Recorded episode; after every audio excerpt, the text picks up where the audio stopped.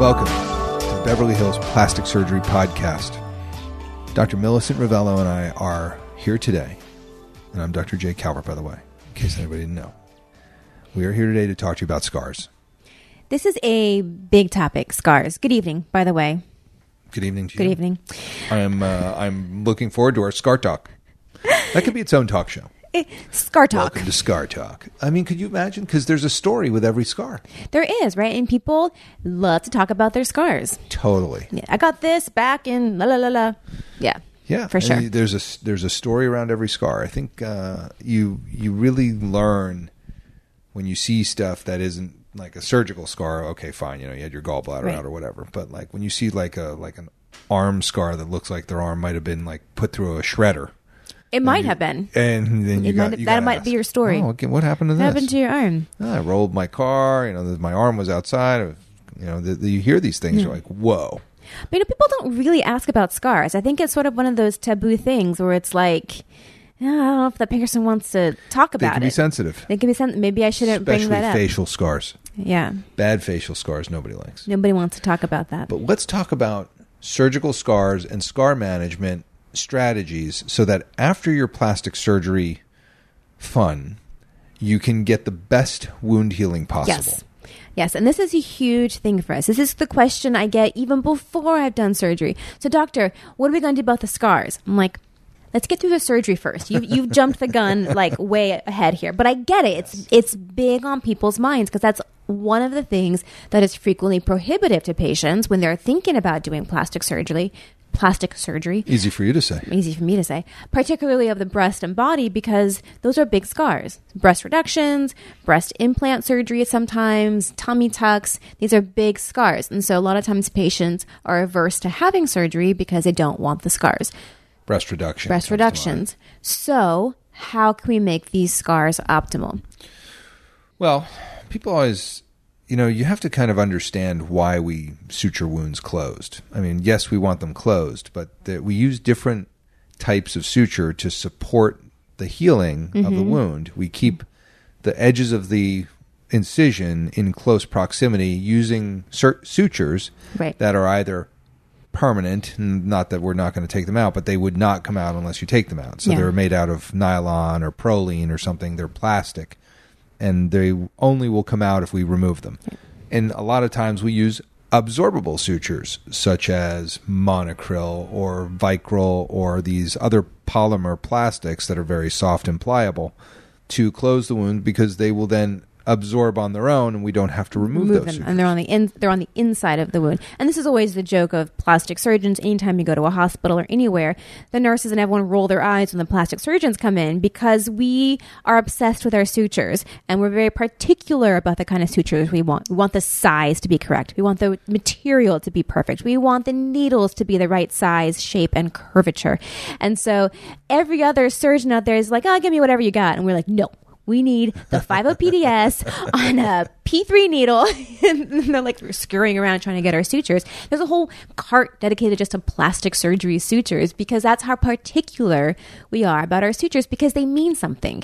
We don't Well, put them our- in willy nilly. They serve a purpose in making your scar as perfect as possible. Because not only is it about getting that scar and that wound closed, it's about the kind of tension that is put under when we close and how long those sutures take to absorb and the tensile strength of them. So it's it's not nothing when you go to a plastic surgeon to have your scar revised because we have put a lot of thought into making these scars as good as possible.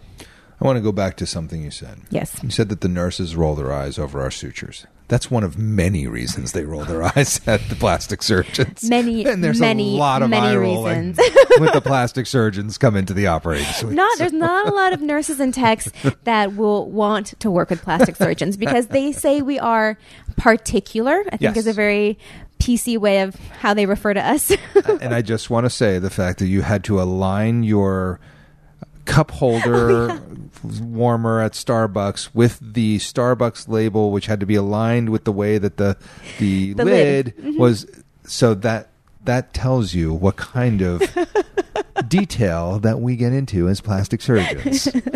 Everything must be lined up. It must be perfect. It has to be Yes. in in order. That we are very very much about that. Yeah. But that's what makes the good wound healing. Yes, that's you why- want your plastic surgeon to be totally OCD. Yes. If not, then like, what are you going to them for? You Right. want them detail oriented. So the nature of scars follows the nature of wound healing.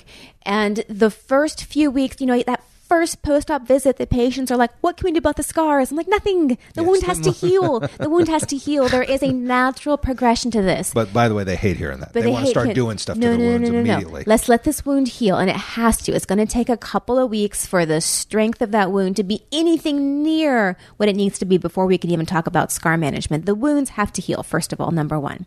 That's And always a good idea. That's you know, and that can I would say in, a, in an easy case where it's a clean line. A week, the wounds are reapproximated. You have new skin. It's more or less healed and covered and closed two weeks, we can start talking about scar management. But if it's a big wound and it's been put under a lot of tension and maybe there's some areas that aren't fully healed yet, you got to let it heal.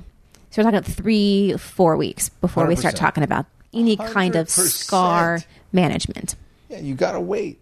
And that's the thing is that there's not a lot to do and you know, especially like you want you don't want to irritate the wound while it's No. while it's healing. Let it do its thing. It, it's going to work. Yeah. Let it do happens. its thing.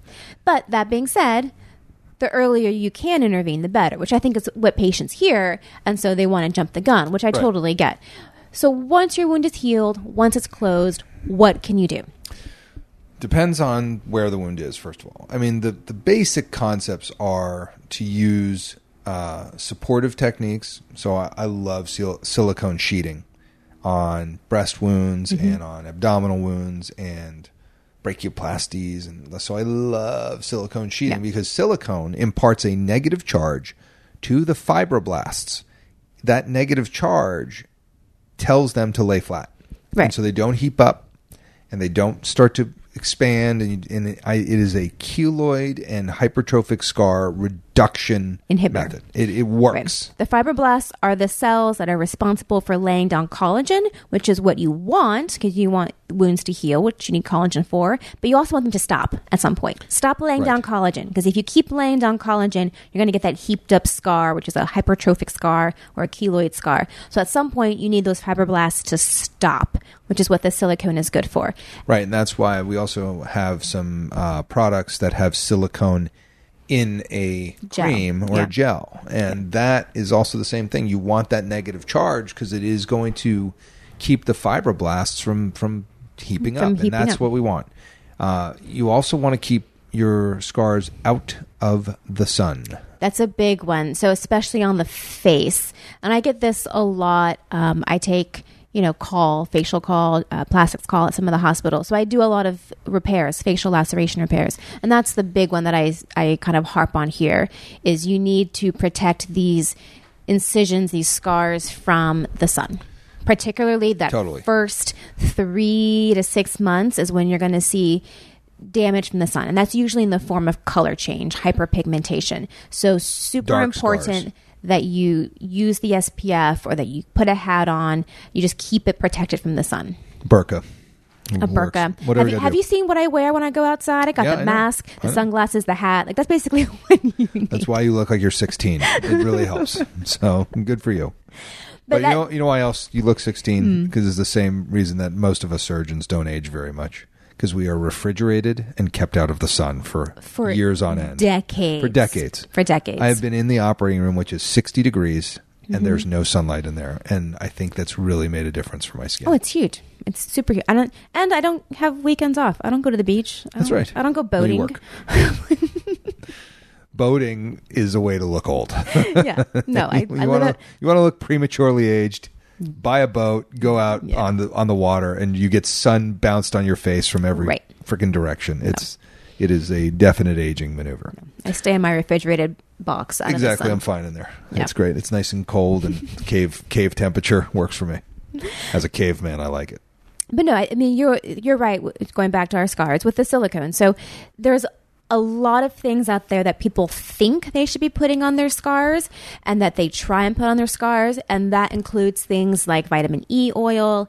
Aloe vera, a really popular one is Mederma, which is you can get at Target or whatever. There is literally nothing in any of those products, including the Mederma, which can be pricey, that does anything for your scar. Right. They are moisturizing, they might feel good, but they are literally on a physiologic basis doing absolutely nothing. The only thing that has shown any benefit in scar maturation is the silicone. And like you said, you can get that in a gel formulation or you can get it in the strips. I like the strips in the beginning because they provide pressure to the wound, which is also a key component of scar management.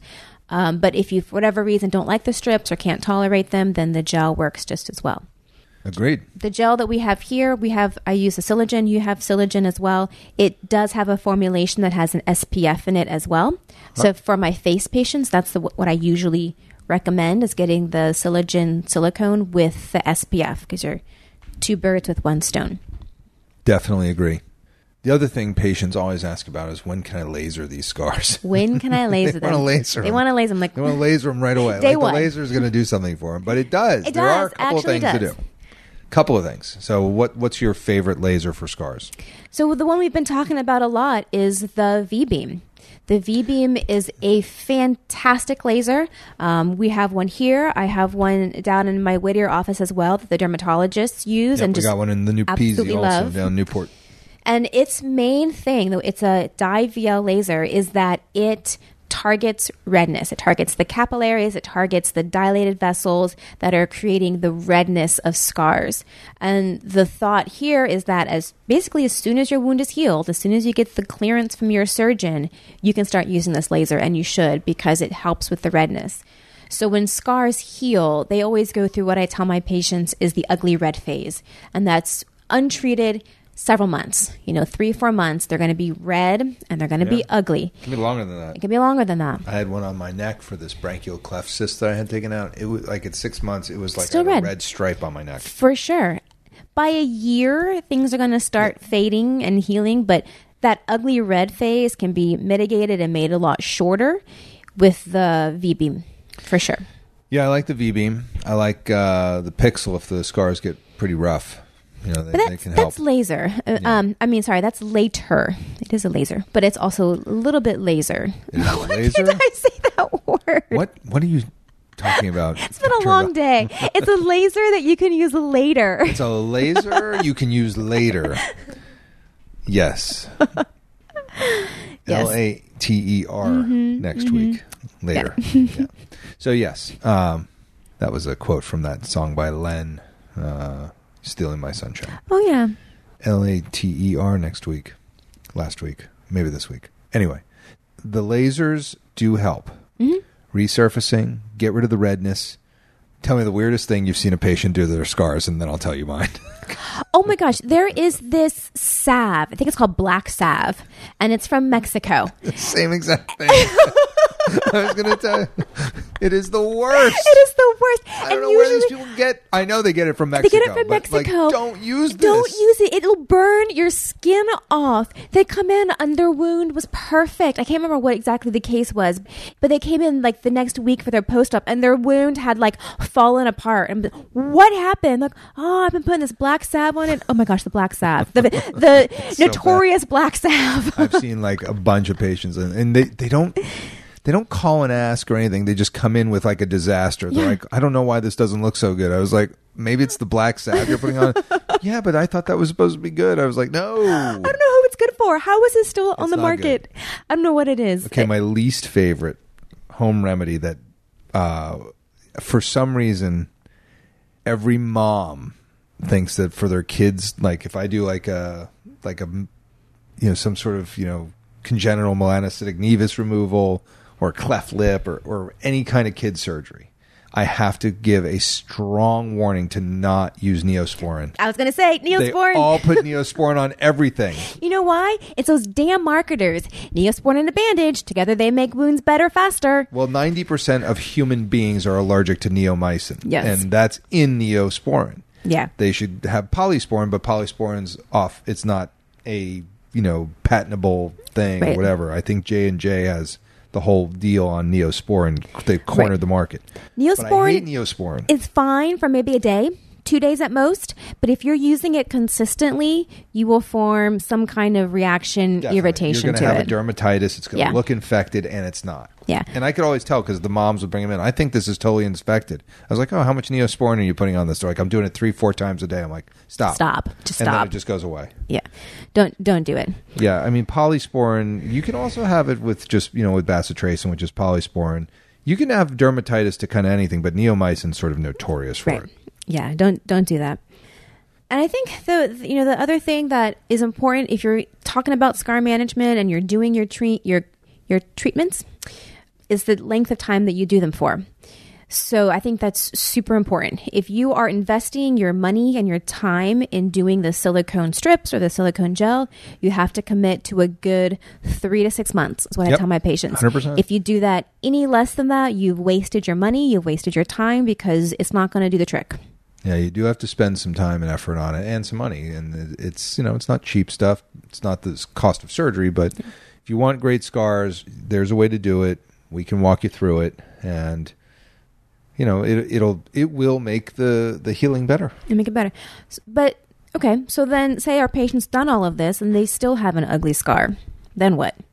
It's you know six months, three months after surgery. They've been doing the ointments, they've been doing the creams, they've you know doing everything they're supposed to do, and if they still have a thick raised scar. Well, then you can inject steroids. Mhm. That's a first move. Kenalog, Right, you know, directly into the scar, not into your person. into the scar. As as one of my patients said, it felt like having scorpions placed on his uh, on Yeah. his scar because it hurts. It hurts because the scars hurt. are thick and tight with you know nasty disorganized fibrous tissue and Yeah. you're trying to force you know pressured steroid fluid into Yeah, it it's it- not it's painful. easy. And if you have a big long scar, a big tummy tuck scar, and you got to do the whole length of it, it can hurt. It definitely hurts. Um, and the the trick to the steroid injections is that it takes multiple injections. You know, it can take four, five, six rounds of injections, usually spaced six to eight weeks apart. But typically, you do see improvement. If you're going to see improvement, you'll see it in two to three weeks.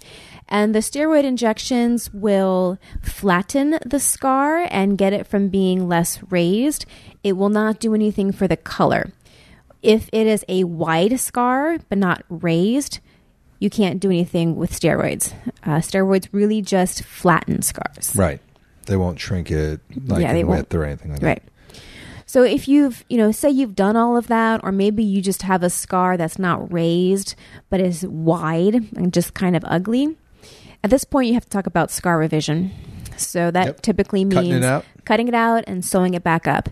And yeah, you could potentially still have scar healing problems after that, but not not usually. Usually when you have a scar that is raised or ugly, it's because it was either done after a trauma situation or maybe you did a tummy tuck or a breast reduction. These wounds were closed under tension the first time around. The second time around, the skin's relaxed. It's in a better position to heal, you know, because it's not Yeah. under so much trauma. yeah because you're just doing a single focus operation of Right. scar revision as opposed to whatever plastic surgical operation You were had doing as well. yeah, it does make for a big difference in terms of the healing. Yeah, I mean, I do. You know, once in a while, I have a scar I need to revise. It's Yeah. not not frequent, but there are people that typically don't make great scars, and they kind of know that their body doesn't heal it well. Right. Well, cool. Anything else on scars? No. That's it. That's it. You're done. That's all you get. Well, in that case, this is the Beverly Hills Plastic Surgery Podcast coming to you from the 90210. The Beverly Hills Plastic Surgery Podcast is brought to you by Rock Spa. This is Medi Spa, located both in Beverly Hills and Newport Beach, providing services such as Botox, fillers, lasers, and all therapy, as well as hydrofacials and all the aesthetic products you could possibly need. It's run by the medical director, me, Dr. Jay Calvert. Rock Beverly Hills is located at 120 South Spalding Drive in Suite 340, Beverly Hills, 90212. The phone number there is 310 777 0496. And Rock Spa Newport Beach is located at 1617 West Cliff Drive, Newport Beach, California 92660. The phone number there is 949 640 1111. You can go to their respective websites, rockspanewportbeach.com or rockspabeverlyhills.com. Rockspa was created to help my patients maintain their aesthetic beauty in between whatever operations they have throughout their lives. It's something that allows patients to come in, get their facials, skin treatments, take care of all the Botox fillers and lasers that they need to keep up their beauty. And if they've invested in any of the aesthetic operations I perform, it's the way to maintain those operations. If you mention this podcast, you will get the members' pricing for your hydrofacial. The Beverly Hills Plastic Surgery Podcast is the way that Dr. Rovelo and I talk about the issues that are important to us in plastic surgery. But there's nothing better than getting to take care of our patients and do plastic surgery. Our practices are located in Beverly Hills, and I also have a satellite office in Newport Beach. You can learn about my practice at drcalvert.com, and you can reach my office by calling 310 777 8800, and that will get you an appointment either in Beverly Hills or at the Newport Beach office. My practice is located in Beverly Hills. Our office phone number is 310 954 1355. You can also contact us directly through the website, which is roveloplasticsurgery.com. We look forward to seeing you in the office for some aesthetic tune ups.